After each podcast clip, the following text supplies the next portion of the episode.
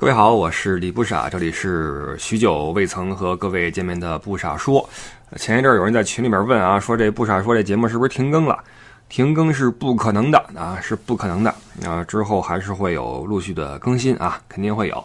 今天说什么呢？今天来说一说欧洲跟美国这个概念这个事儿啊，因为一度呀，这个市面上啊有一些词汇啊，你比如说什么欧美呀，什么西方啊。那洋人呢？这些词儿会给人一些误导，就让人感觉呀，这些白人的国家呀都是一样的，尤其是欧洲跟美国呀没什么区别。实际上，比起欧洲这个，我们中国人呀更早了解的是美国。你比如说，我记得我小时候这九十年代啊，就我们电视广告。放一什么那个岳阳长途电话一个一个广告，我记得那个电话业务就是美国跟中国的这个联系，因为什么呢？那时候很多中国人去美国啊啊，还有那个一些这个食品，我记得有个饮料，你们可能有印象，叫果珍啊，果珍，T A N G ten，说是这个美国航天局什么专供饮料什么的啊。广告做的还不错，一家人其乐融融，冬天哈喝什么热果珍什么的，那家人穿的都很高级，穿的都很很很很像回事儿，弄得好像我们这个一说谁家喝果汁了，感觉就过上了美国人的生活啊。当时中国人往美国跑的也多啊，你不论说是这个技术型人才呀。还是说这偷渡过去的啊，都往那边跑。我记得这个还有电视剧嘛，叫《北京人在纽约》啊，是姜文演的嘛，特别火，算是让我们看到了这当时美利坚的这个样子。后来还有本书，这可能看过的人不多，叫《曼哈顿的中国女人》，我还记得呢，作者叫周丽啊，一个一个一个女性。这本书我们家有，我记得暑假什么时候翻了好几遍啊，就看，没事就看，算是最早的对。这个美国的一些印象，包包括也是对外国的印象，因为那时候好像家里也没什么人去欧洲啊，也没什么人提欧洲。说实话，电视里边说的也少，可能早些年反而还提一些。当时那个。什么匈牙利什么的，还走那个社会主义路线的时候，还还还提一提。后来东欧剧变之后，可能反而也也也不怎么提了。所以等欧洲进入我们的视野，应该已经是比较靠后的事儿了啊。当时因为我们已经接受了太多来自于美国的信息，你不论是呃书籍呀、呃电视节目呀，包括体育节目 NBA 什么的啊，都看的这些，包括电影。那时候那时候可怜啊！那时候我记得这个大伙儿说看会儿这个，呃，外国片儿大片儿，电影院啊等引进。我记得一年是引进十部美国大片儿，这个信息的来源十分的匮乏，真的是那时候人真可怜。好在什么呢？我们有那种盗版的那什么，那还不是 DVD，盗版的 VCD 啊，盗版光盘，去去买这东西来，好像回家拿那个 VCD 机啊。看一些这个美国片儿，看完之后觉得这个，哎呦，国外真精彩啊！这，首先插一句啊，像当时那些不停的引进和贩卖这些盗版 VCD 的人，致以敬意啊！是你们让我们终于开阔了视野，然后增长了见识啊！当时这见识就是什么呢？觉得，哎呦，这外国精彩啊，处处都是枪战啊，处处都是灯红酒绿啊，这个各种的酒吧呀，各种的这种啊，那种纸醉金迷哈。满大街都是黄赌毒，特别令人神往啊！所以带着这种印象啊，到后来，到后来到了二零零几年的时候，嗯，零一还是零二，我来欧洲了啊，跑到德国。当时来之后就傻了，说这这没有黄赌毒呀，就起码我当时是看不见啊，包括枪战没有枪战呀。这是欧美吗？这个这大片骗人呐！后来才发现啊，不是那么回事儿。因为欧美、欧美、欧洲跟美国不是一个概念，而且两个地方，说实话，呃，不仅是很大区别，而且对这个世界的影响也是截然不同。有句话是这么说的：说如果你想了解这个世界的话，那么你首先要了解欧洲。有人会说这个这未必吧？啊，这美国可是现在老大啊，世界一级啊，西方社会的代表。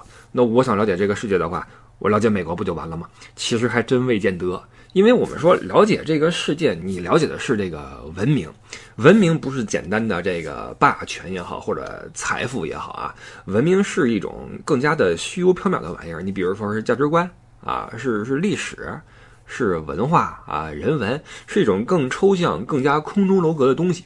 这个其实美国有今天的发展呀。恰恰是因为继承了欧洲的文明，而且是这个昂格鲁萨克逊文化里边比较精华那部分。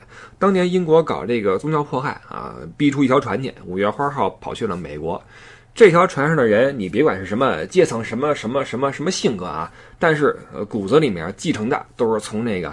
往上追能追到希腊去啊！从希腊开始到当时十七世纪初期，欧洲文化的那些经验啊，那些好的东西，呃，恰好当时赶上美国一个好的条件是什么呢？一片荒芜，就没人管，一片地方随便你造，那就来吧，对吧？那就万丈高楼平地起，撸起袖子加油干啊！就就一起就就撸，反正没人管，那我们自己说了算啊！于是这帮人搞出一个五月花公约啊，在这个欧洲文明的肩膀上啊，踩在巨人的肩膀上。搞出了这么一个呃集欧洲文化精华于大成的一个一个国家，所以有时候说真的啊，就是我们总说这个几千年的文化，这个那个啊，不只是中国啊，很多个国家或者地区都有着这种上千年的文化啊。这东西其实有时候你反过来说，它是种束缚。呃，包括在欧洲的很多年里面，我会发现啊，因为走了很多地方，我觉得越是那些有文化沉淀的地方啊，什么有历史的地方啊，那地方的人越保守、越固执，呃，越排外。反而是那些你觉得没什么历史的地方，你比如荷兰，那是真的是开放自由，而对新事物的这种接受程度特别的高。所以这个整体的欧洲啊，就是这么一个情况，它有历史啊，有丰富的人文，有沉淀，但正是因为这些太久的历史啊，使得它顾忌太多，有点这种固步自封的感觉，觉得。我们应该怎么怎么样？各种的这种这种规则条条框框啊，就各种的耽误事儿。那美国的崛起就相反，就我没有束缚，什么这个这个历史什么的，我我无无所谓啊，无所谓，我们想干嘛干嘛。什么这个规矩啊，什么印第安人都一边去啊。我们为了发展，为了挣钱，我们我什么都能干啊。于是干出一个超级大国啊。当然这里边也有很多这种时时运的成分啊，包括地缘政治啊。国际形势啊，这些先先不说啊，先不说。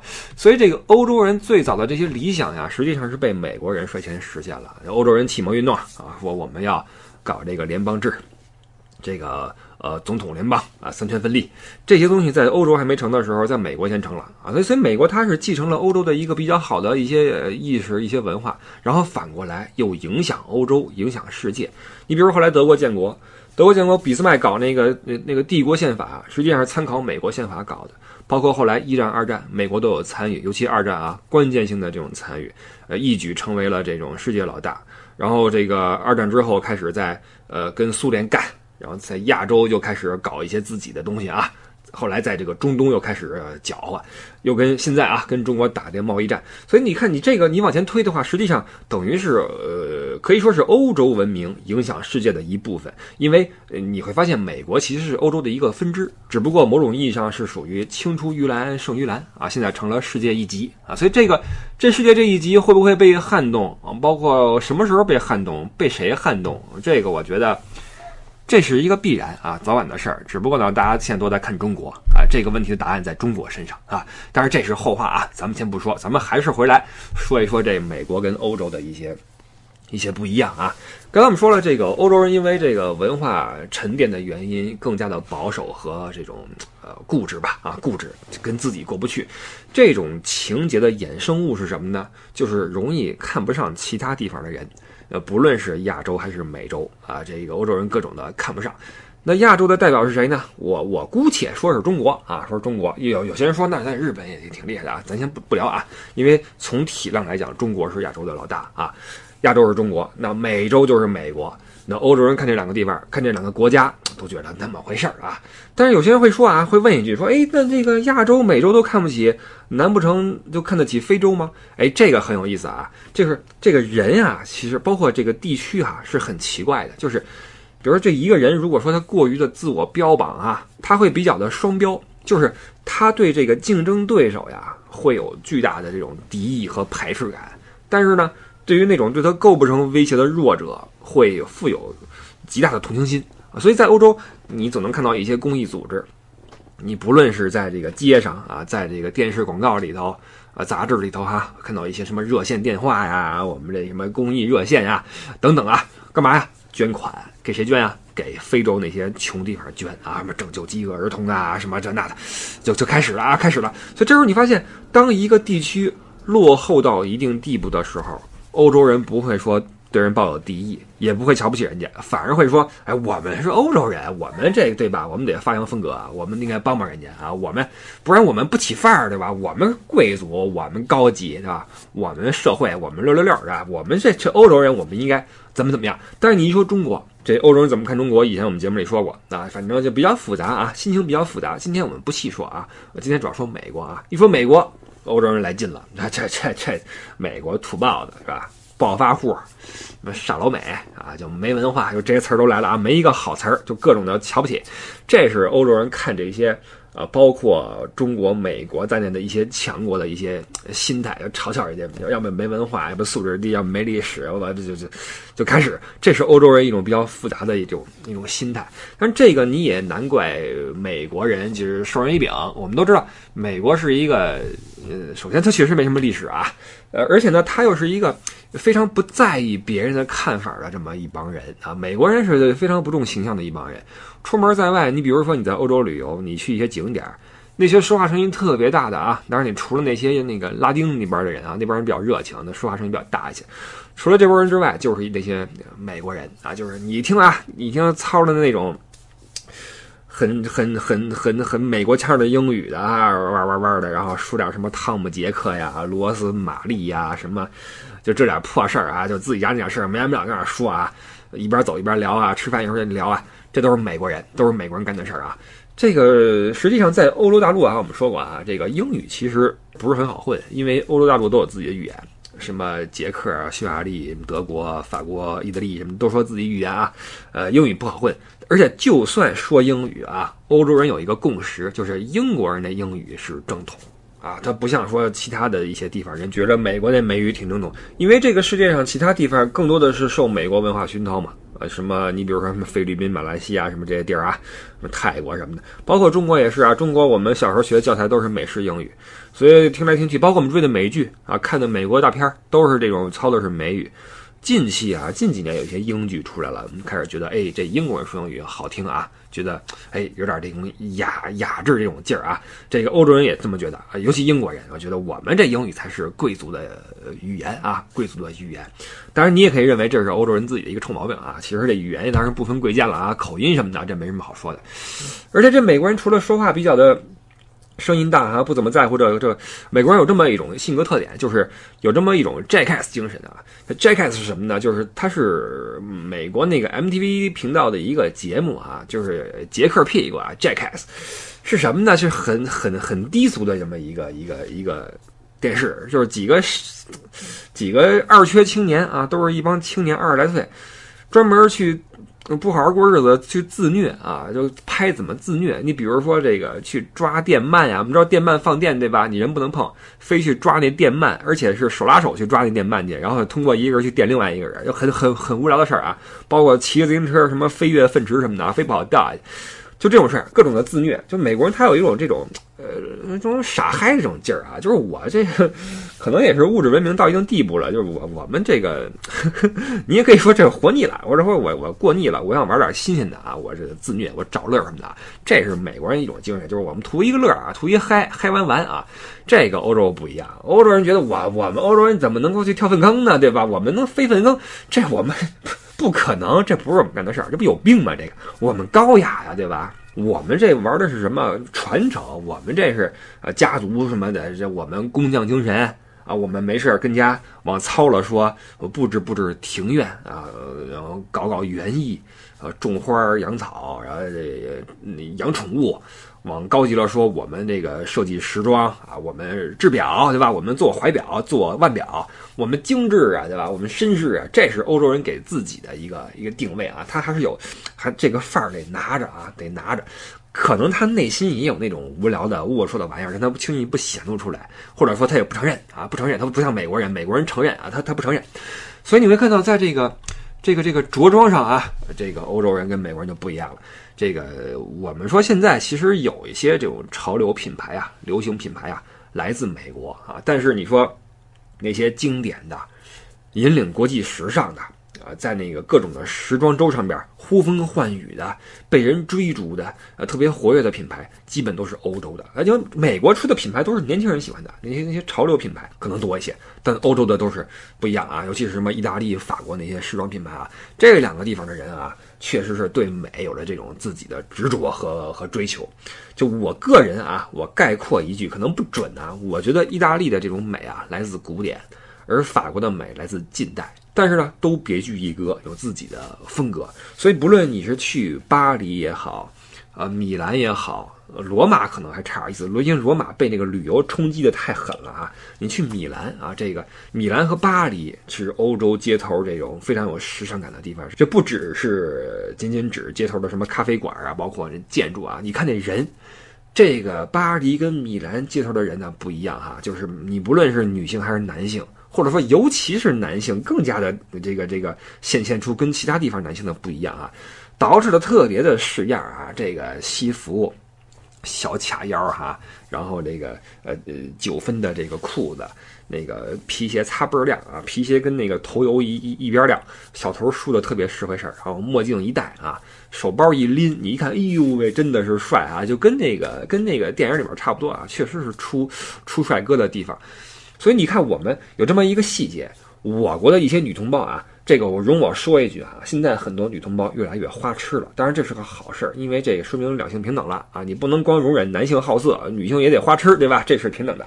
你会发现很多花痴的女性出国旅游，她不是喜欢跟这个帅气的外国小哥哥照相嘛，对吧？你会发现在法国和意大利跟这个小哥哥照相的这个女性啊。特别多，但你说有谁在美国跟美国小哥哥合影的吗？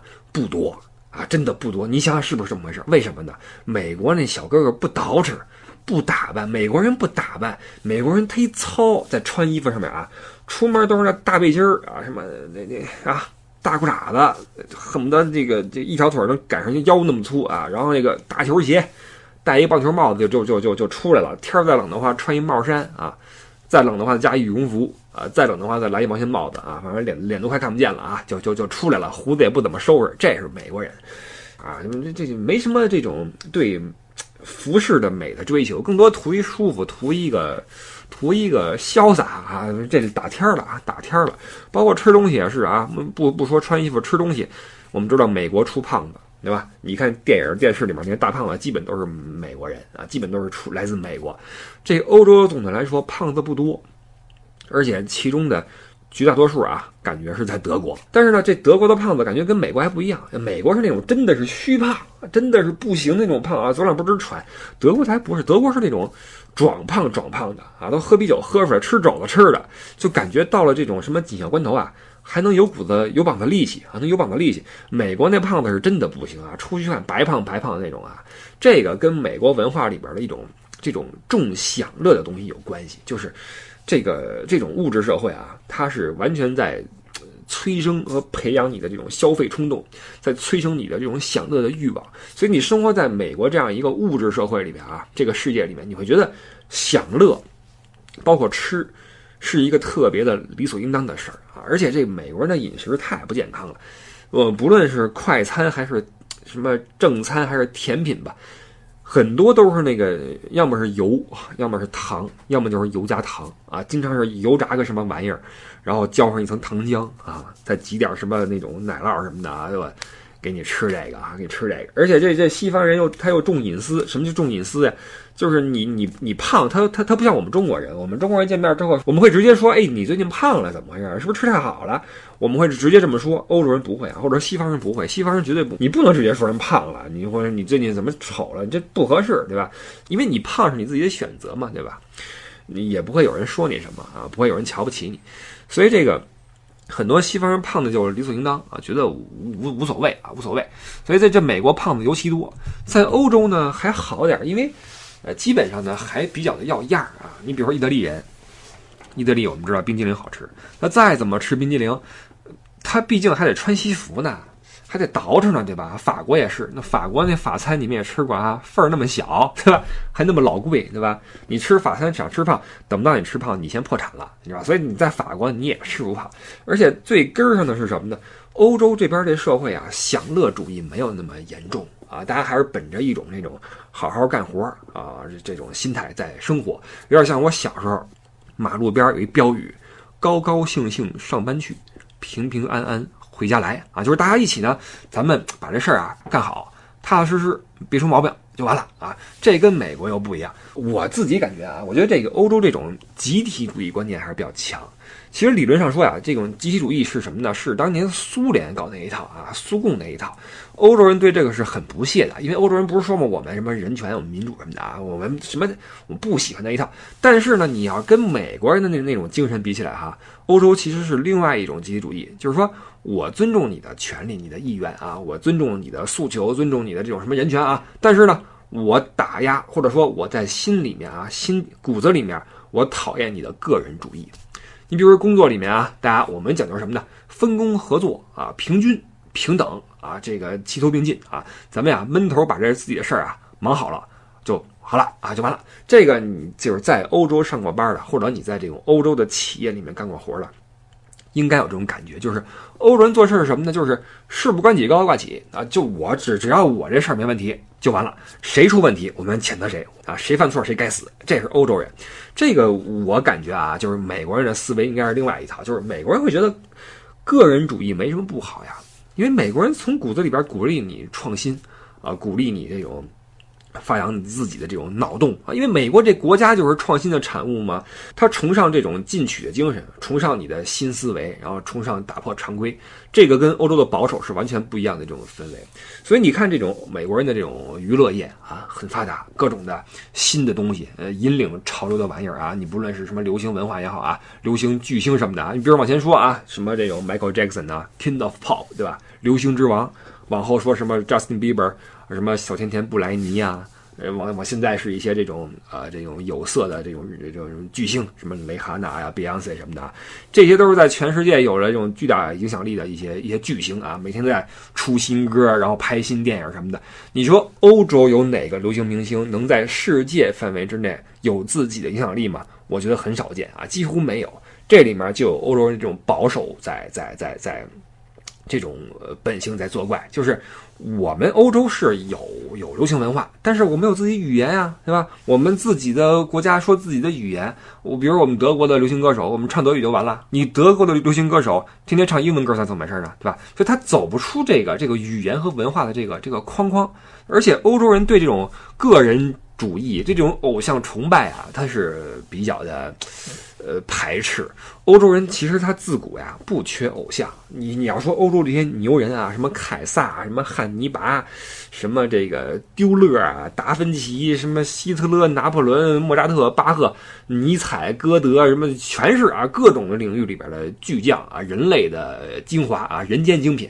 这些人要么给人类带来呃财富，要么给人类带来灾难。总之都是那牛人啊，都是牛人。所以有这些人的这种成果在这一块儿，有这么多大咖在这一块儿，流行文化算什么玩意儿？欧洲人觉得有意思吗？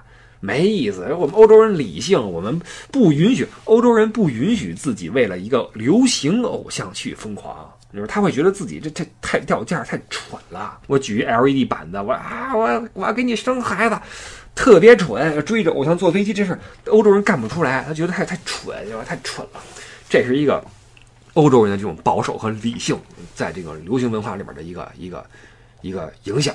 所以说，在这种呃这种氛围之下吧，欧洲的这种娱乐业啊，普遍就不行。包括电影啊，你看这个大片什么的啊。基本上都是好莱坞的，对吧？你看的电影都是好莱坞的。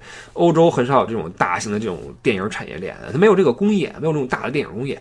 欧洲它因为它分裂嘛，我们刚才说了啊，各国有自己的语言，各国那个搞自己的文艺片啊，搞自己的电影，说自己的语言，它也有好片啊，有好片，有很多呃顶级的导演啊，顶级的片子。但你会发现，这些导演拍的片儿大部分不是什么商业电影。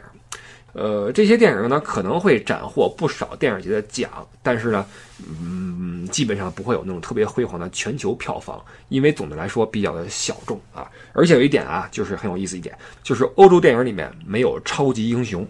你看那些动不动拯救全人类、拯救往小了说一个家庭，往大了说人类，往大了说地球，往大了说宇宙啊，这些英雄、这些这种角色、银幕角色都是美国人塑造的。当然，我相信啊，很快中国也会塑造出一些这样的人物啊，很可能啊。但是欧洲不会，欧洲人骨子里面就排斥个人英雄主义，不论是在工作里面，在娱乐里面，在虚构的这个什么场景里面，我们都不喜欢一个人出来，呃，独当一面。因为欧洲人觉得我们都一样啊，天赋人权，对吧？我们这这平等、自由博爱，对吧？我都是人，怎么就你牛呢？同酒异何乳臭，对吧？大家都是人造革，怎么就你皮呢？他有这么一种从骨子里边一种发问，就是凭什么你有特权呀？凭什么你就出风头，你还不担责任呀？对吧？超级英雄啊，为了什么地球给人打，呃，楼也毁了，人也拍照了，凭什么呀？你尊重人权吗？这是欧洲人的思维，就是谁让你拯救我们了？谁请你来了？你知道吗？你签工作合同了吗？你合法吗？你说吗？这是欧洲人的一个一个，你说是法治观也好，你说是有病也好啊，都行。他不需要这种超级英雄，他们玩的是什么呢？玩的是人性啊，玩的是这种这种啊最根本的这种呃本心。所以在欧洲的这种片儿里边，你能看到很多对人性的挖掘。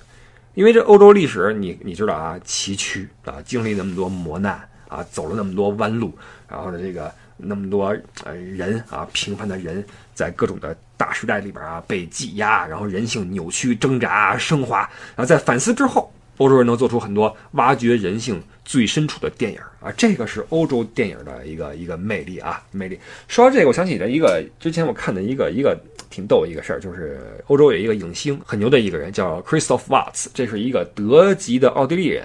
演技一流啊，在那个无耻混蛋这个片儿里边啊，演的是那个汉斯兰达，那个纳粹那个那个高官。这哥们拿了不少奖。啊，他去美国参加一个脱口秀，然后被那个主持人问啊，就闲聊嘛，问哎，你觉得我们美国这超级碗怎么样哈？这超级碗大家可能听说过啊，是那个 N F L 的那个年度冠军赛，就 N F L 是美国那个。橄榄球大联盟这个超级碗的比赛是是是全美收视率最高的一个电视节目，就是一个比赛啊，中间很多的艺人会来献唱啊、表演啊，赛前赛后啊，就跟一个节一样啊。这个 N F L 这个转播被被人这个起名是美国春晚啊，就是很热闹的一个一个全民狂欢一个节日啊。所以这这个主持人就问他说：“你觉得我们美国超级碗怎么样啊？这个 Super Bowl 怎么样？”然后这这瓦斯都晕了，说：“你说什么超超级什么？没听说过，这这这不知道是超级碗什么东西啊？”这你就发现这个欧洲人跟美美国这个文化差异是很大的。就欧洲人他首先他不看橄榄球啊，他也不看棒球。那美国人看橄榄看棒球啊，欧洲没有，欧洲人看足球啊。而且这种欧洲人搞不出这种大晚会，这种大的一个。体坛盛会，这欧冠决赛了不起了，你知道吗？了不起了，看看什么那个 C 罗什么的不得了了，其他的没有，因为它分裂，它是一个小国跟小国诸多小国在一起的这种一个一个联盟，它搞不出那种大型的一个狂欢，用同一种语言去狂欢，它搞不出来。我记得在欧洲顶天的一个联欢是什么呢？有一个叫欧洲什么歌曲大赛啊，然后各国出几个一些这种唱歌的人。一起去唱歌去，而且出的都不是什么巨星啊！这边人对这种比赛的荣誉看的好像没那么重啊，就不会说派出我们顶级的什么歌唱家什么的啊，这没有，都是一些年轻人去那儿唱歌，搞个联欢，电视一个转播就完了，也也就是那么一个一个一个联欢就完了，搞不出超级版那种比赛来啊！而且你你说欧盟它虽然是个整体，但欧盟也不会搞这玩意儿，因为什么呢？你搞这个那好。主办地在什么地方？你在德国、法国还是意大利啊？还是瑞士呢？瑞士还不是欧盟，对不起啊，还是比利时呀？你说不好，对吧？那你你都放这边的话，东欧不干了。东欧那边匈牙利说你怎么着，瞧不起我们啊？所以这又是一个问题，或者说谁出钱呀？你你你主办地在哪儿？然后场馆谁来盖？然后车马费谁来掏？全是这些要扯皮的事儿。所以这这这事儿一到欧盟这块就麻烦啊。所以欧洲人别的不行，扯皮可厉害了。这这你没法弄。所以这个欧洲这个发展呀，很多时候就被这种扯皮所所耽误啊。因为它本来就没有美国那么大的市场，然后还还扯皮，就更更更耽误事儿。你比如说美国有比尔盖茨啊，有扎克伯格。然后你从那个产物里面有 Uber 哈，有苹果、微软、什么谷歌啊什么，但欧洲你看没有这种国际化的这种大的互联网科技公司没有，或者大的这种商业巨头也没有。你要说过去呢，欧洲厉害，过去欧洲为世界提供的发明的多的是啊，近代多少发明多少诺贝尔奖都是欧洲这边出来的。但到了现在，欧洲不行了啊，因为美国起来了啊，那全世界包括欧洲的人才开始往美国跑，因为美国开放包容。啊，这种这种开放和包容，不仅是指对的是外来人口，包括对你这种商业创业的鼓励，啊。你比如在欧洲，你作为一个创业人士啊，首先创业是一个很很疯狂的行为，在欧洲，你怎么能去创业呢？你居然不上班，你去创业，你居然不满足做一个律师和牙医，你居然去创业，你这是作死，你知道吗？那你创业的话，首先你不被看好，然后。如果你创业失败了，在欧洲，那你你就完了啊！你几乎这是一个天大的耻辱啊！你恨不得你得剖腹自尽去啊！这夸张了啊！在欧洲这事儿你觉得很要命，你觉得这这这你自作死，你知道吗？你自作死。但在美国，美国的话，你说你我去创业，我去。做买卖，我去那提想法，我去引资，我去卖创意什么的，这是一个特别被鼓励的事情。在美国，年轻人说创业失败什么的没什么的啊，这我第一次失败无所谓啊，我再来第二次什么。这是一个整体文化对这种呃怎么说，对才华、对新鲜事物、对人才的一种包容和鼓励啊，这是欧洲和美国一种呃闭塞和开放的截然不同的一种一种社会氛围。所以欧洲这边就是。一边骄傲，一边拿着范儿啊，一边讲究传统，一边扯皮啊，然后一边排挤新鲜事物。那美国就是另外一个状态，美国早就甩开膀子冲出去了啊。所以这点中国做的也比较好，我觉得起码是比欧洲好啊，因为我们其实对新事物还是接受的挺快的。你比如在欧洲，现在你打车，打车大家还都不习惯什么叫车软件啊，然后这个移动支付是那是天方夜谭，不可能啊，有，但是基本上就是很难有多网点的支持。但这个东西，你再你去想想，你先美国先不说，在中国，这都是最基本的生活常识。你说谁家父母现在还没有个智能手机，还 还不会说呃网上订个下个单什么的？在欧洲真不行，在欧洲老一辈儿，你你别说智能手机了，恨不得手机还没有呢，还跟家抱着座机，拿着一个黄页，还搁那翻电话呢。这 这是欧洲老一辈儿的这种生活状态，他真的是太保守了。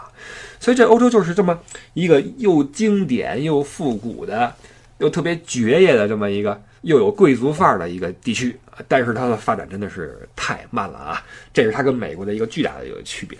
但是这些欧洲这个弊端呢，并不能够影响我们尊重它为这个世界做出的贡献，也不影响我们继续可以带着一些欣赏的眼光，呃，来看欧洲或者来欧洲旅游。那么在欧洲的一个个小镇的这种精致的。